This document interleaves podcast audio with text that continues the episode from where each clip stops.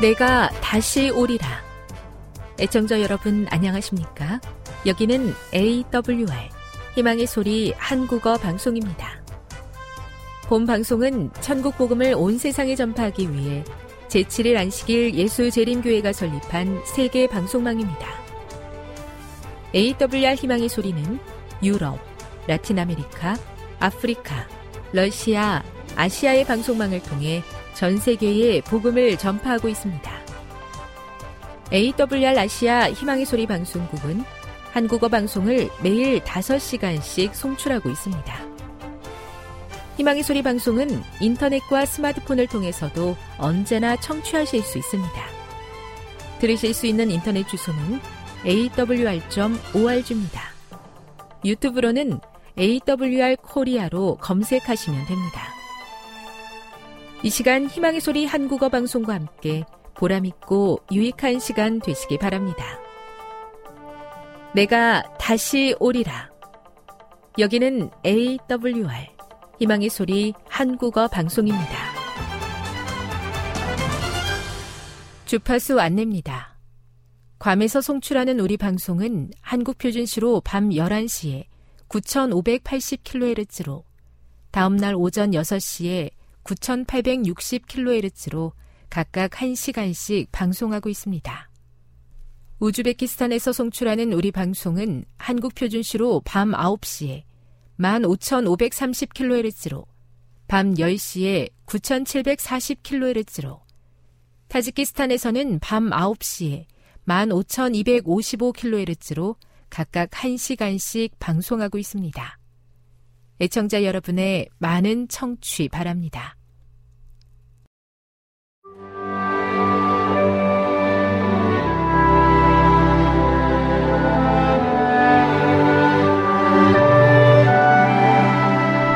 읽어주는 교과 여섯째 날 12월 2일 금요일 더 깊은 연구를 위해 영혼 불멸설의 근본적 오류는 죽은 후에 의식이 있다는 교리에 그 기초를 두고 있다.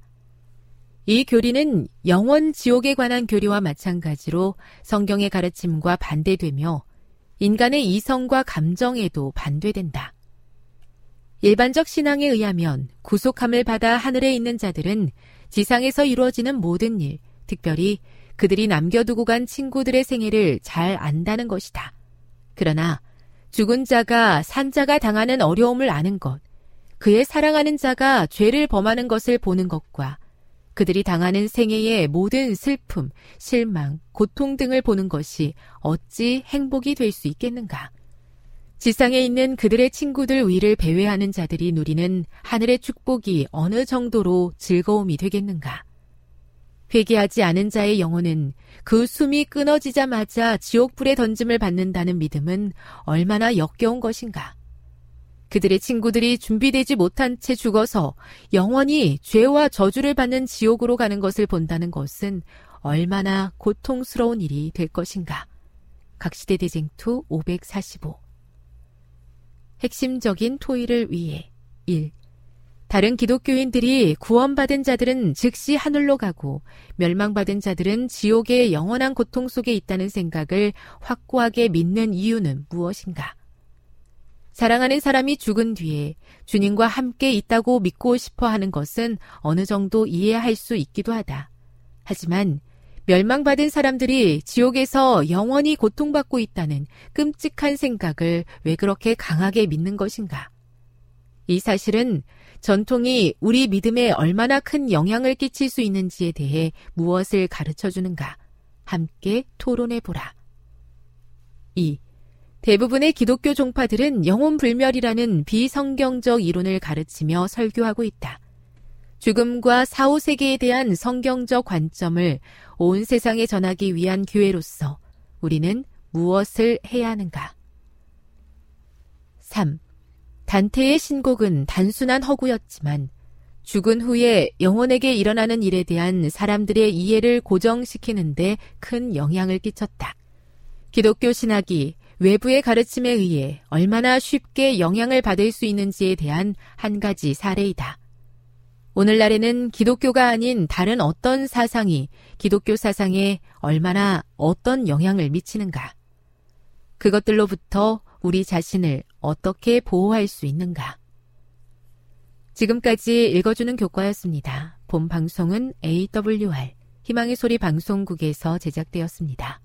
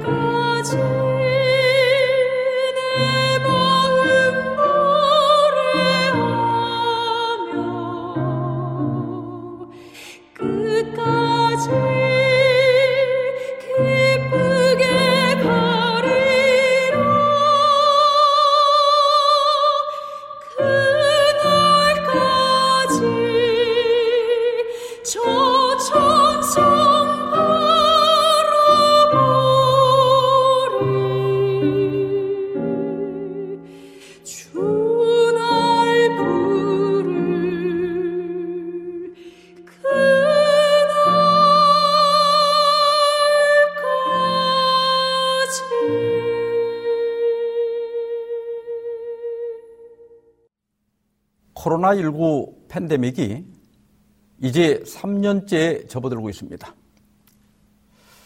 우리나라 18세 이상 백신 접종자 수가 95%를 넘었지만 오히려 오미크론 변이 감염자 수가 폭발적으로 늘고 있습니다. 세계적으로는 79억 2천만 명 중에 4%가 확진을 받아서 25명 중에 한 명이 코로나에 걸렸다는 겁니다.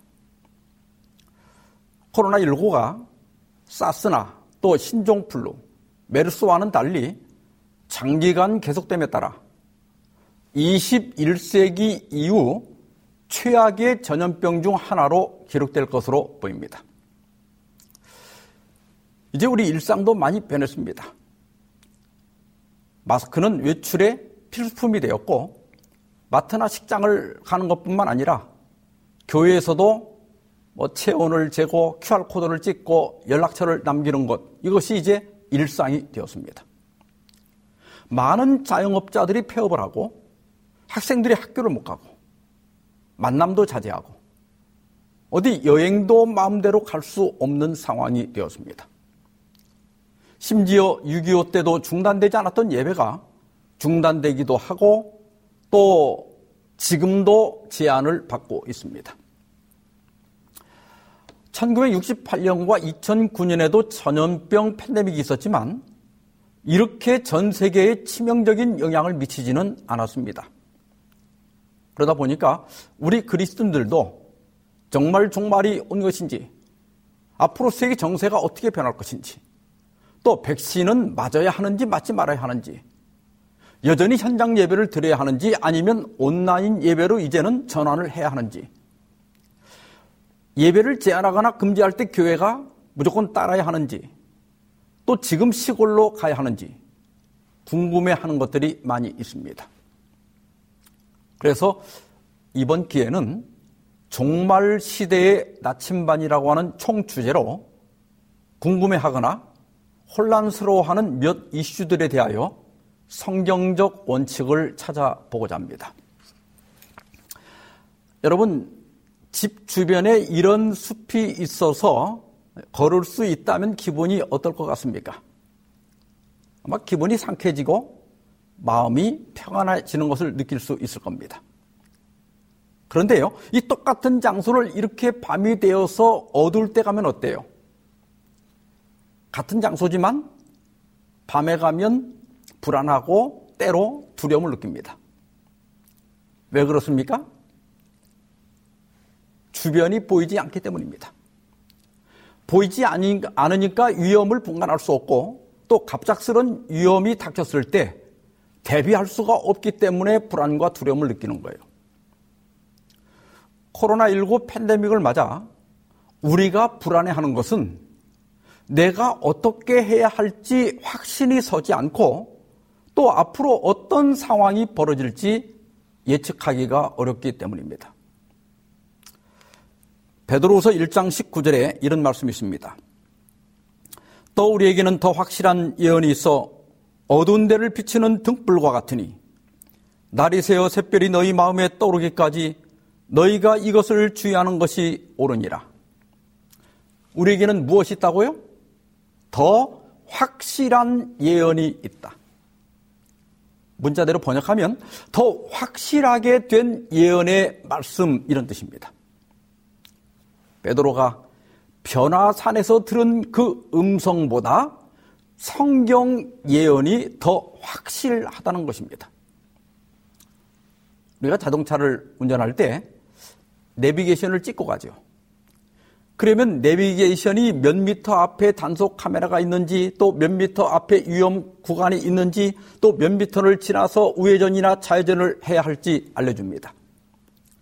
그리고 내비게이션이 예고한 그 장소를 지날 때마다 우리는 내비게이션의 안내를 더 확신하게 됩니다. 성경의 예언도 마찬가지입니다. 그 예언들이 하나씩 이루어질 때마다 우리는 예언을 더 확신하게 됩니다. 그래서 예언은 어두운 데를 비추는 등불과 같다고 했습니다.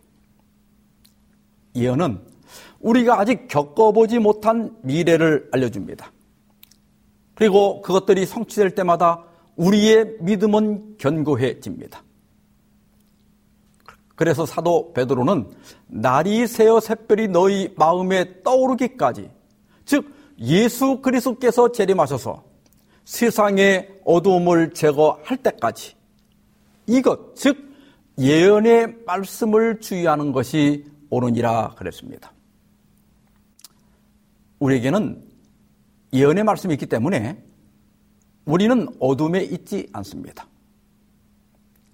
그런데 우리가 불안해하고 우왕좌왕하는 것은 예언의 말씀을 대충은 알고 있지만 확실하게 혹은 정확하게 이해하지 못하고 있기 때문입니다.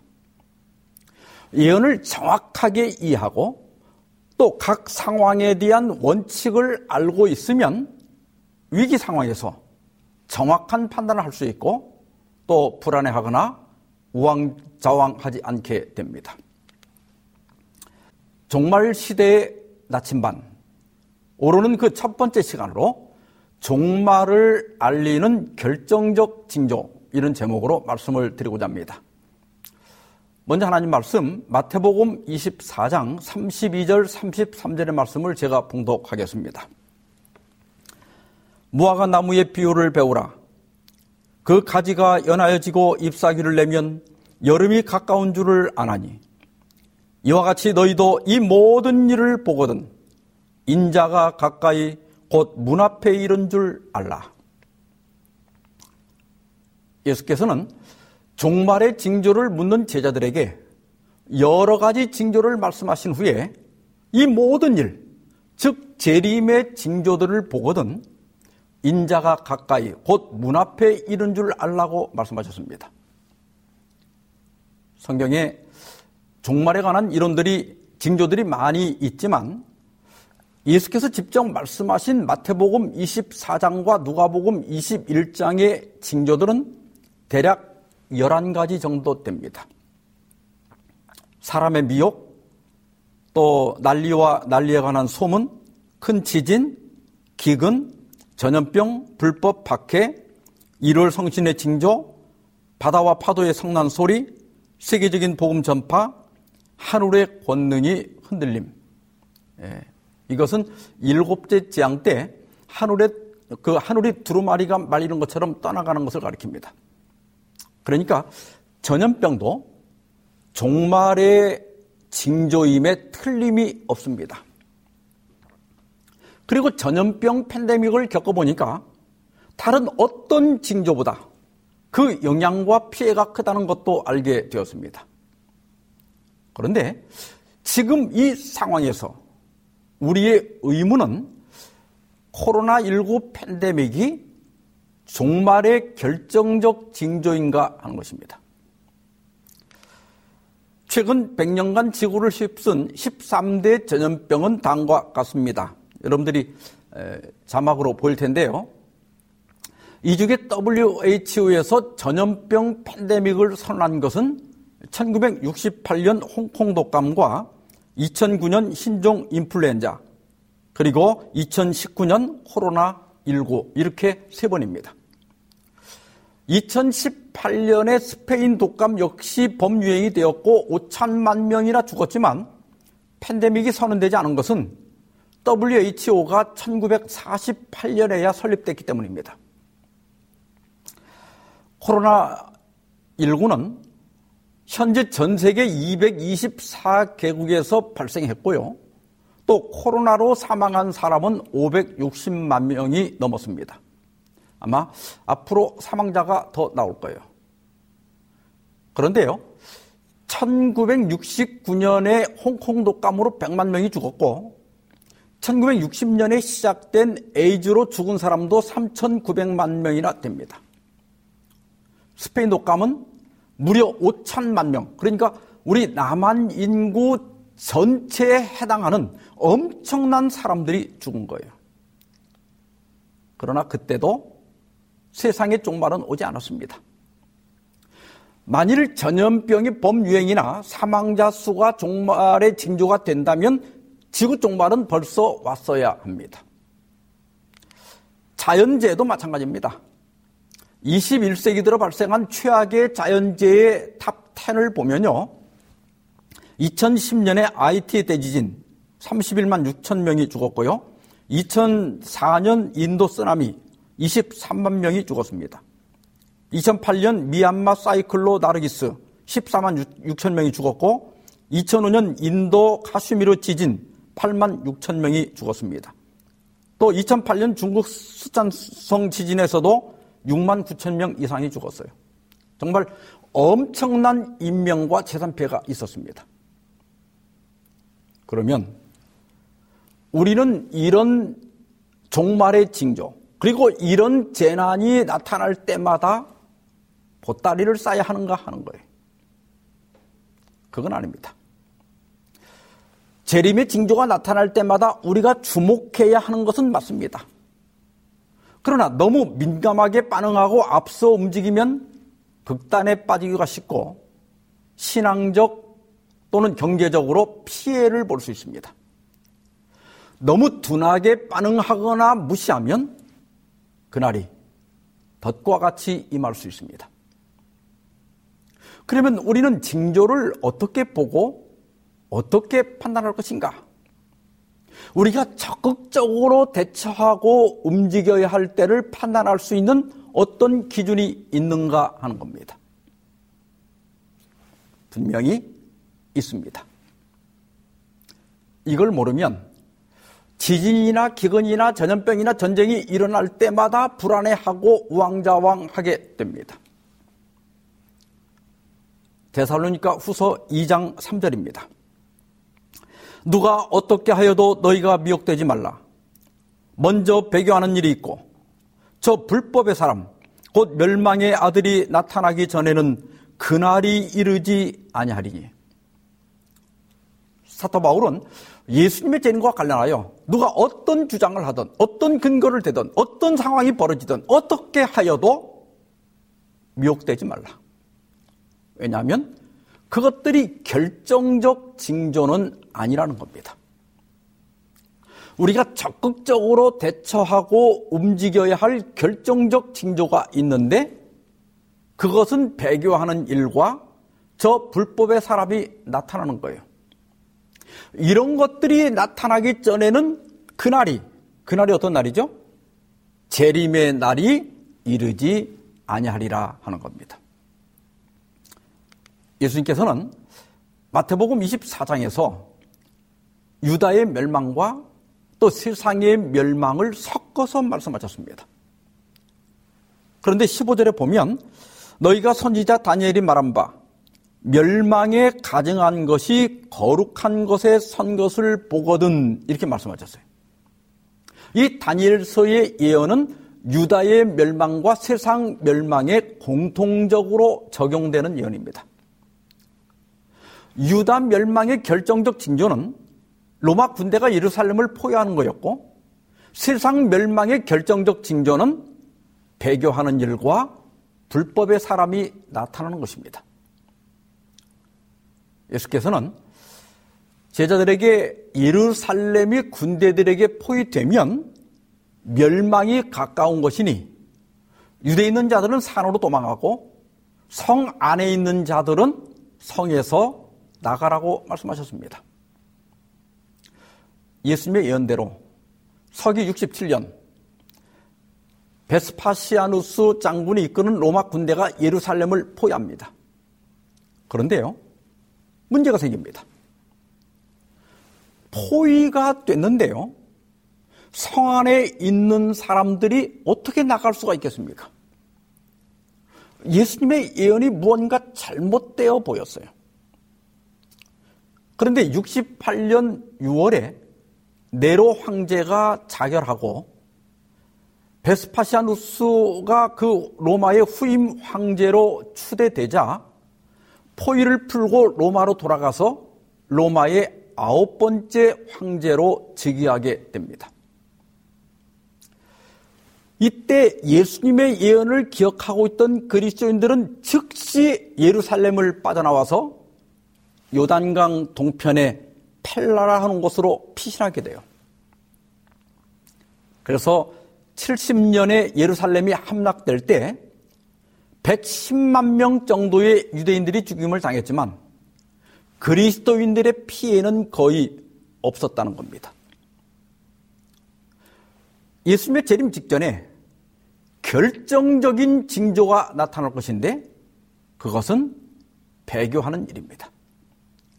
그러면 배교하는 일이 무엇일까? 계시록 13장 15절입니다. 그가 권세를 받아 그 짐승의 우상에게 생기를 주어 그 짐승의 우상으로 말하게 하고 또 짐승의 우상에게 경배하지 아니하는 자는 몇이든지 다 죽이게 하더라. 요한계시록 13장에서 바다에서 올라온 첫 번째 짐승은 교황권을 상징하고 11절에 땅에서 올라온 두 번째 짐승은 개신교 국가 미국을 상징합니다. 짐승의 우상은 배교한 개신교 단체를 의미합니다. 마지막 때가 되면 미국은 이 배교한 개신교 단체에 생기를 주어서 말하게 한다는 거예요. 여러분, 배교한 교회가 어떻게 말을 할까요? 바로 법률로 말을 하는 것입니다. 그것이 이료 법령이에요. 교회가 정치적 세력과 손을 잡고 이료 법령을 통하여 신앙과 양심을 강지하게 될 겁니다.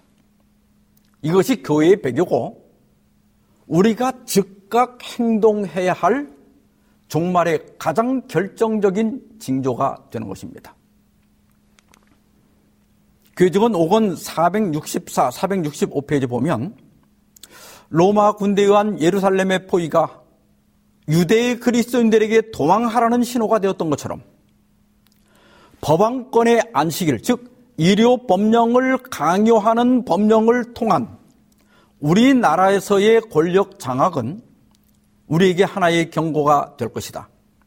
그때는 대도시들을 떠나고 산간 한적한 곳에서 궁벽한 거처들을 마련하기 위하여 더 작은 도시들을 떠나갈 준비를 할 때이다. 여러분, 이 설명을 잘 읽어야 돼요.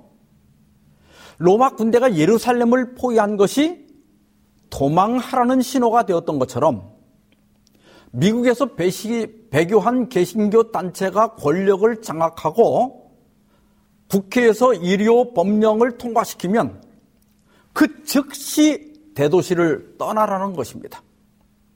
그리고 중소도시에 사는 사람들은 바로 그때 떠나는 게 아니라 사형령이 내릴 때를 대비해서 산속으로 들어갈 준비를 그때부터 하라는 거예요.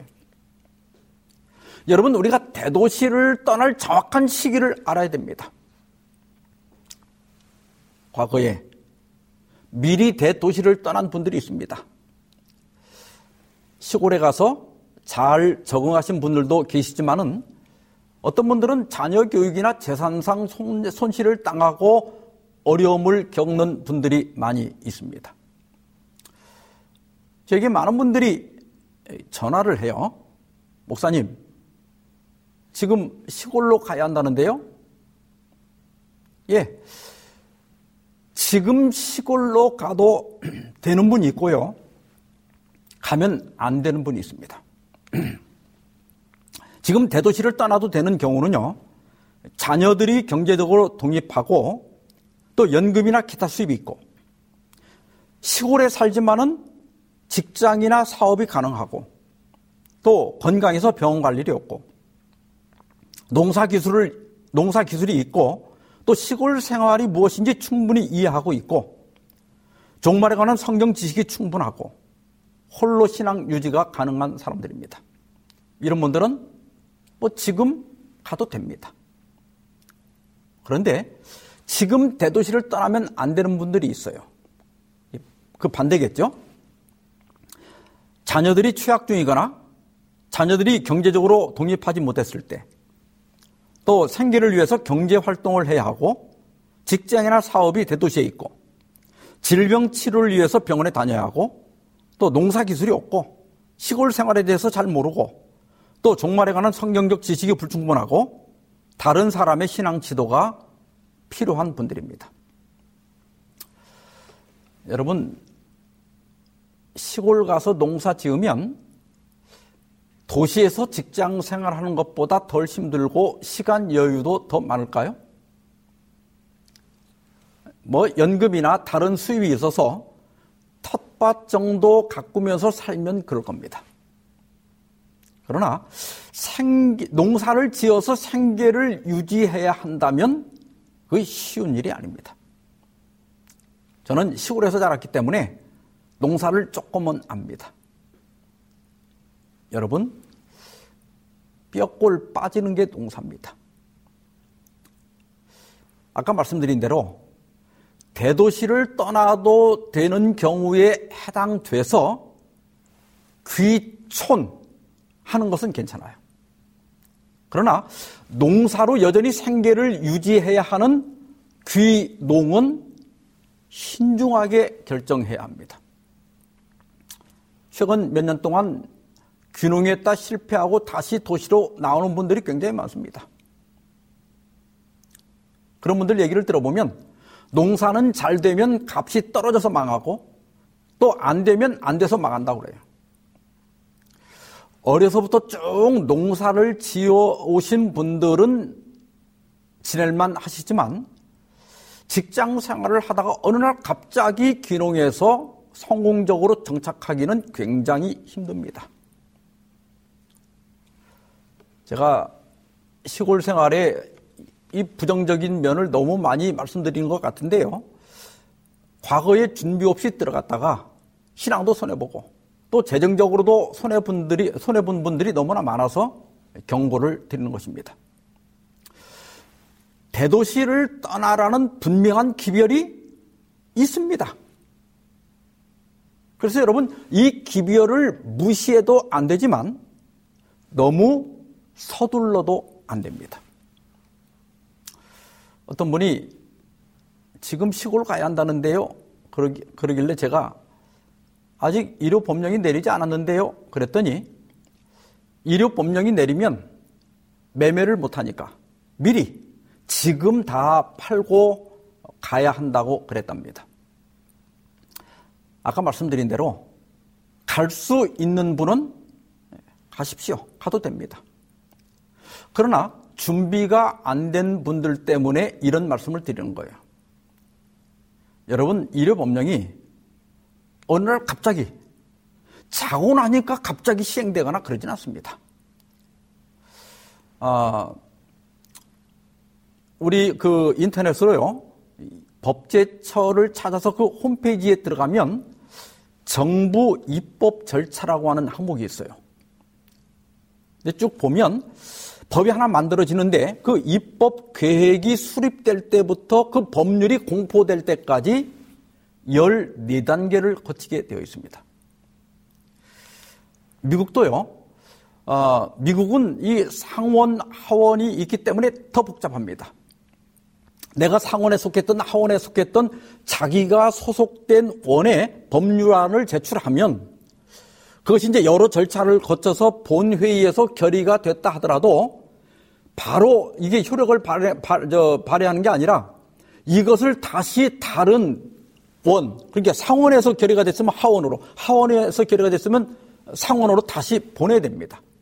그래서 상임위원회, 봉청회, 본회의 상정 절차를 똑같이 거쳐서 결의를 하게 됩니다. 이렇게 상원과 하원이 모두 일치된 결의를 해야 그 법률이 시행될 수 있습니다. 제가 왜 이런 말씀을 드리는가 하면 일요 법령이 발의되고 결의될 때까지 어느 정도 시간이 걸린다는 겁니다. 그리고 일요 법령이 발의되면 대총회나 연합회 등에서 이를 저지하기 위한 청원 활동을 할 겁니다. 그리고 그렇게 노력했음에도 불구하고 통과될 가능성이 높다면 우리 연합회나 대총회에서 전 교회에 이것을 통보하고 알려드릴 거예요. 그 예루살렘이 포위되었지만 일시적으로 그 포위가 풀려서 그리스도인들이 성 밖으로 피신할 시간이 있었던 것처럼 일요 법령이 추진되는 동안 재산을 정리하고 대도시를 떠날 얼마간의 시간이 틀림없이 주어질 겁니다.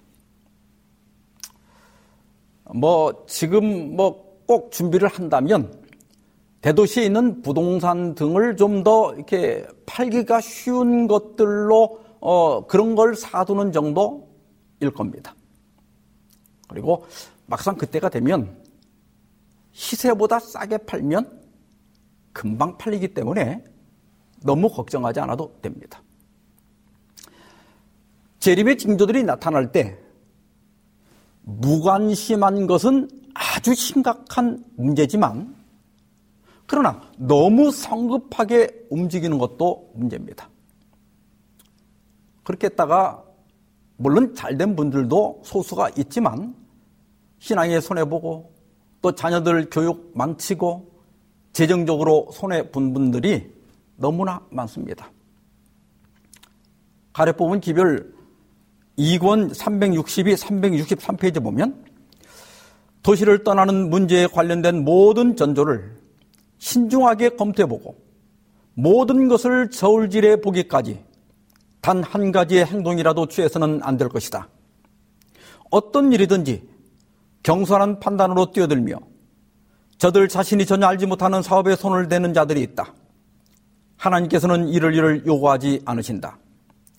반드시 얻어야 할 승리를 빈틈없는 온건성, 적절한 계획, 확고한 원칙과 목적 등의 결핍으로 말미암아 패배로 돌리지 말 것이다. 이 대도시를 떠나는 문제는 종말과 관련된 매우 중요한 기별입니다.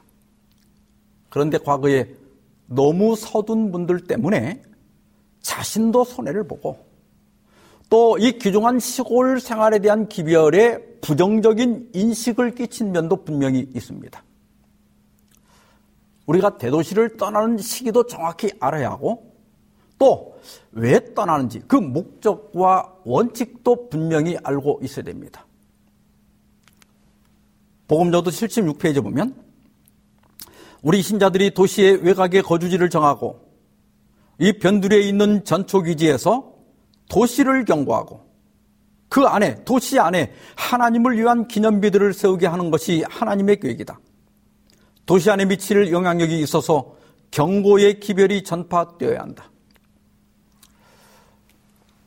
우리나라는 이 6.25 전쟁을 겪어서 그런지 시골 생활을 도피 개념으로만 인식하는 경향이 강합니다. 그러나 1차적인 목적은 마지막 때 매매 금지 조치에도 불구하고 거기에 구애받지 않고 대도시에 사는 많은 사람들에게 여전히 복음을 전하기 위해서 시골에 가는 거예요. 그 외에 건강이나 품성 변화, 뭐 피신 등의 목적도 분명히 있습니다. 그런데요, 우리가 이 시골 생활을 생각할 때마다 피신을 먼저 생각할 게 아니라 전도가 우선해야 돼요. 그리고 이 도시 안에 남겨둘 하나님의 기념비들은 뭐 교회, 또 학교, 병원, 건강식당, 요양원 이런 것들이에요. 이런 시설들은 사람이 접근하기 쉽도록 도시 안에 있어야 하고 또 그렇게 세워진 기관들은 선교라는 목적을 절대 잊어서는 안 됩니다. 아, 지금까지 말씀드린 내용들을 도표로 정리하면 여러분들이 보시는 바와 같습니다. 1844년부터 마지막 때가 시작되었습니다. 마지막 때가 다가오자 1840년부터 윌리엄 밀러의 재림 운동이 일어납니다. 특히 재림의 징조들이 그 전후로 집중적으로 나타나기 시작했습니다. 1755년 어, 리스본 대지진이 일어나게 되고 1780년 5월 19일 해가 어두워집니다. 그리고 그날 밤 달빛이 피같이 됩니다. 1833년에 별들이 떨어집니다. 아, 여러분 이런 징조들이 나타날 때마다 그것을 읽는 법이 있어요. 징조가 나타날 때마다 그 파급력이 클 때마다 보따리를 쌀 것이 아니라 그 징조에 티핑 포인트가 나타나는지를 보는 거예요. 티핑 포인트는 뭐 그대로 직역하면 튀어오르는 지점 뭐 이런 뜻인데 이렇게 작은 변화들이 계속되다가 어느 시점에서 어떤 사건을 계기로 균형이 깨어지면서 통제불능의 상태로 진행되는 지점을 가리킵니다. 코로나19와 같은 전염병의 팬데믹이나 기후 환경 변화, 뭐, 뭐 어마어마한 뭐 기근 이런 것들이 티핑 포인트가 될 가능성이 굉장히 큽니다. 온 나라가, 온 세상이 온갖 방법을 다 동원해서 해결해 보려고 노력하지만 상황은 더욱 악화되고 이로 인해서 인류의 생존이 위협을 받게 되면 사방에서 폭동이 일어날 거예요. 지금 코로나19가 티핑 포인트가 될 것인가? 좀 더 두고 봐야 됩니다. 뭐 백신도 만들어졌고 또 치료제도 나왔죠. 어, 지금 뭐 한참 또 오미크론 변이가 유행하지만 시간이 좀 진행되면 좀 지나가면 진정될 수도 있고 어, 그렇지 않고 치명적인 코로나 변이가 또 일어나서 우리의 대처보다 빠르면 이것이 티핑 포인트가 될 수도 있습니다. 그러나 아직은 움직일 때가 아니라 조금 더 지켜봐야 할 때입니다.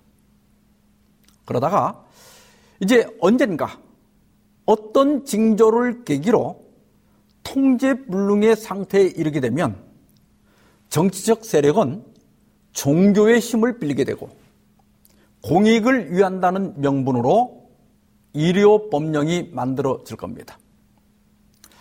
다음번에 자세히 말씀드리겠지만 성경에 예언된 매매 금지는 지금 우리가 실시하고 있는 방역 패스제와 비슷하게 시행이 될 거예요. 아, 지금 방역 패스제는요, 어, 백신을 맞은 사람만 식당이나 카페 등 특정 장소에 들어갈 수 있는 것처럼 그때가 되면 의료 법령을 따르는 사람들만 마트나 상점 또 뭐 식당 이런 데를 출입할 수 있고 심지어 그때가 되면 뭐 병원 출입이나 또 약국에도 그것을 적용할지 몰라요. 그렇게 되면 대도시는 의료 법령을 따르지 않고는 살아갈 수가 없게 될 겁니다. 그리고 이것이 하나님의 백성들에게 큰 흔들림이 될 겁니다. 그때가 되면 찬란한 광채로 인해 존경하던 많은 별들이 흑암 속으로 사라질 것이고 알곡만 모이던 곳에서도 쭉정이가 구름처럼 날려갈 겁니다. 그 대신 이렇게 쭉정이가 제거되고 가라지가 제거되므로 교회는 정결해질 겁니다. 그러면 하나님께서는, 하나님께서는 정결해진 교회에 늦은 비 성령을 제한 없이 부어줄 것이고 늦은 비 성령을 받은 하나님의 백성들은 바벨론 가운데 있는 하나님의 백성들을 불러내게 될 겁니다. 이것이 바로 셋째 천사의 큰 외침입니다. 그리고 이때가 바로 대도시를 떠날 때예요. 왜냐하면 대도시 안에는 그런 여러 가지 제한 때문에 생존이 불가능하기 때문입니다. 그러면 굴복하든가 뭐 어, 감옥에 가든가 그러겠죠. 저는 개인적으로 이 기간이 그렇게 길지는 않을 것으로 예상을 합니다. 지금 씨 뿌리기를 통해서 진리의 씨가 뿌려진 사람들이 바벨론에서 나오게 되고 최종적으로 인침을 받게 되면 예수님의 지상성소, 지성소 봉사 사업이 맞춰지게 될 거예요. 그러면 은혜의 시기가 끝나게 되고 사람들의 운명이 영원히 결정될 겁니다. 그러면 땅의 사방 바람을 붙잡고 있던 계시록 7장의 천사들은 그 바람을 놓을 것이고 지상에는 일곱 재앙이 쏟아지기 시작할 겁니다. 첫째 재앙, 둘째 재앙이 내리면 이력 법령을 따르지 않는 사람들에 대한 사형령이 내려질 겁니다. 이것은 우리에게 이제는 산 속으로 들어가라는 신호가 될 거예요. 그리고 그리고 얼마 후에 저 동력 하늘에 손바닥만한 작은 구름이 나타날 것이고 우리는 예수께서 재림하시는 나팔 소리를 듣게 될 것입니다. 그리고 주님께서 오셔서 충성된 자들에게 상급을 주실 것이고 악인과 또 배교한 자들에게는 형벌을 주실 것입니다. 이것이 어두운 데를 비치는 등불과 같은 더 확실한 예언입니다. 이 예언 도표와 징조를 판단하는 원칙을 잘 기억하면 좀 더 기다려야 할 때와 신속히 움직여야 할 때를 알게 될 것입니다. 요한복음 14장 29절입니다. 이제 일이 일어나기 전에 너에게 말한 것은 일이 일어날 때 너희로 믿게 하려 함이라. 예언의 말씀은 내비게이션과 같습니다. 예수님은 예언이라고 하는 내비게이션에 우리가 갈 길을 정확하게 찍어 놓으셨습니다. 그러므로 예언을 정확하게 이해하고 예언을 따라 사는 사람들은 징조가 나타날 때마다 우리가 어디쯤 와 있는지 세상 역사가 어느 방향으로 움직이고 있는지를 파악할 수 있고 그래서 우왕좌왕 하는 대신에 더 강한 믿음을 갖게 되는 것입니다. 예수님은 재림의 징조들을 말씀하신 후에 마태복음 24장 42절입니다. 그러므로 깨어 있으라 어느 날에 너희 주가 임할는지 너희가 알지 못함이니라. 깨어 있으라 이 말씀은 늘 재림을 염두에 두고 살라는 겁니다. 예수께서는 마지막 때의 형편이 노아의 때와 같을 것이라고 말씀하셨습니다. 노아는 120년 동안 홍수에 대해서 수없이 경고했습니다. 그리고 노아가 만주는, 만들고 있는 그 방주는 홍수가 온다는 확실한 징조였습니다. 그러나 그 당시 사람들은 홍수를 염두에 두지 않았습니다. 그냥 먹고 마시고 장가들고 시집 가고 그렇게 살다가 멸망하고 말았습니다. 노아의 방주처럼 이 전염병 팬데믹은 또 하나의 종말을 알리는 징조이며 경고입니다. 깨어서 주님의 다가오는 발자국 소리에 귀를 기울이시기 바랍니다. 그 다음에 마태복음 24장 44절입니다. 이러므로 너희도 준비하고 있으라. 생각하지 않은 때에 인자가 오리라. 예수께서 주신 두 번째 교훈은 준비하고 있으라는 거예요. 왜 준비하고 있어야 됩니까? 생각지 않은 때에 인자가 올 것이기 때문입니다. 여러분, 우리가 깨어있는 것으로 부족합니다. 준비를 해야 됩니다. 예수께서는 그 준비의 필요성을 도둑의 예를 들어서 설명합니다. 평소에 집사람은 남자들이 혹시 혼자 살게 되면 요리를 할 줄 알아야 건강하게 산다고 요리를 몇 가지 배우라고 늘 말했어요. 2020년 한국 사람의 기대 수명은요, 남자가 80세, 여자가 86세입니다. 여자가 6년을 더 살아요. 그리고 저와 집사람은 5살 차이예요. 그러니까 생물학적으로 제가 집사람보다 11년 먼저 죽게 돼 있습니다. 제가 뭐 평균 이상을 산다 할지라도 집사람보다 더 살 일은 절대 없을 겁니다. 그래서 내가 요리해서 먹고 살 일은 절대 없을 것이라고 생각해서 배울 생각을 안 했어요. 그런데 지난달에 장모님이 노안으로 갑자기 입원하시게 되자 집사람이 병간호를 하게 됐습니다. 짐을 챙겨서 병원으로 간 아내가 가끔은 집에 와서 반찬도 해놓고 그럴 줄 알았어요. 그런데 전화가 왔어요. 코로나 때문에 나올 수도 없고 또 면회도 안 된다는 거예요. 저는 갑자기 아파트에 사는 자연인이 되었습니다. 요리를 할 줄 모르니까 그 산에 사는 자연인은 산에서 나무를 캐먹잖아요. 저는 캐먹을 때가 냉장고밖에 없더라고요. 그래서 한 달 이상을 냉장고만 파먹고 살아갖고 냉장고가 텅텅 비었습니다. 종말은 도둑같이 온다고 했습니다. 재림은요, 준비되지 않은 사람에게는 기습 공격이 될 겁니다. 그래서 우리는 매일매일 재림을 염두에 두고 살고 또 재림을 준비하며 살아야 됩니다. 그 준비하는 문제는 다음, 다음 설교에 계속해서 말씀을 드릴 겁니다. 사랑하는 재림 성도 여러분, 성도 여러분, 우리에게 예언의 말씀을 주신 것에 감사합시다. 우리를 예언의 백성이 되게 하신 것에 감사합시다. 또 여러 징조를 통하여 주께서 다가오시는 발자국 소리를 듣게 하심에 감사합시다. 그리고 우리 주님께서 세상 역사를 주관하고 있다는 사실을 믿으면서 당황하거나 불안해하거나 우왕좌왕하지 말고 예언을 따라 믿음으로 한 발 한 발 준비하다가 주님 오실 때 다 함께 주의 나라에 들어가는 저와 여러분이 되기를 바라면서 오늘 말씀 마치겠습니다. 기도하십시다. 자비로운 하나님 아버지, 우리에게 변화산에서 들린 음성보다 더 확실한 예언을 주셔서 감사합니다.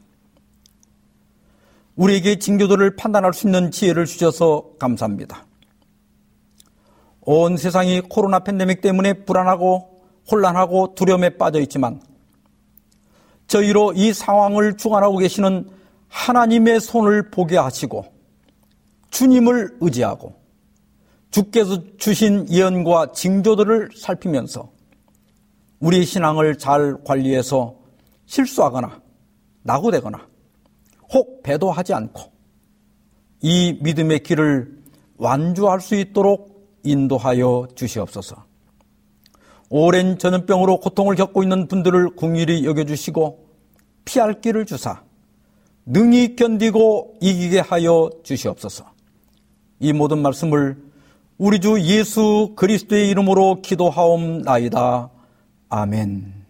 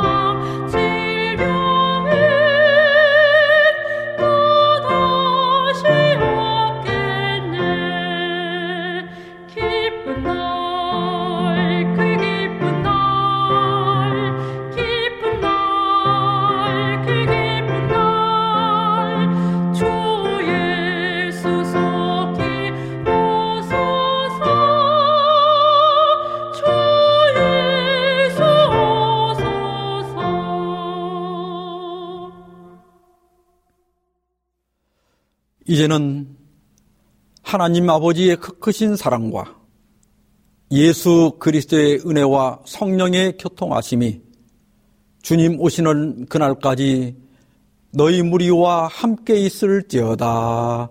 아멘.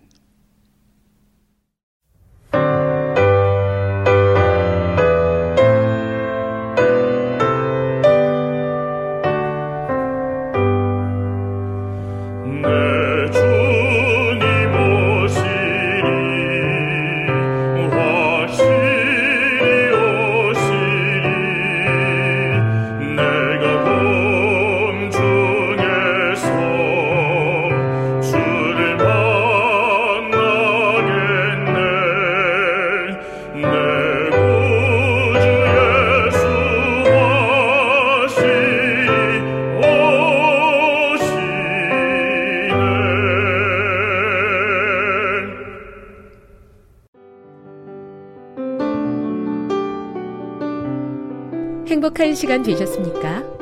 지금까지 여러분께서는 AWR 희망의 소리 한국어 방송을 청취하셨습니다.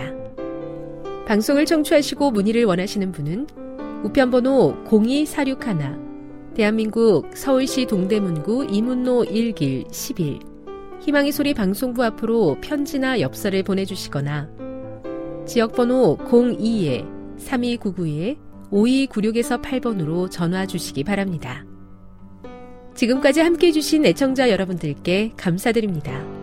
애청자 여러분, 다음 이 시간까지 하나님 안에서 늘 평안하십시오. 감사합니다. 내가 다시 오리라. 여기는 AWR, 희망의 소리 한국어 방송입니다.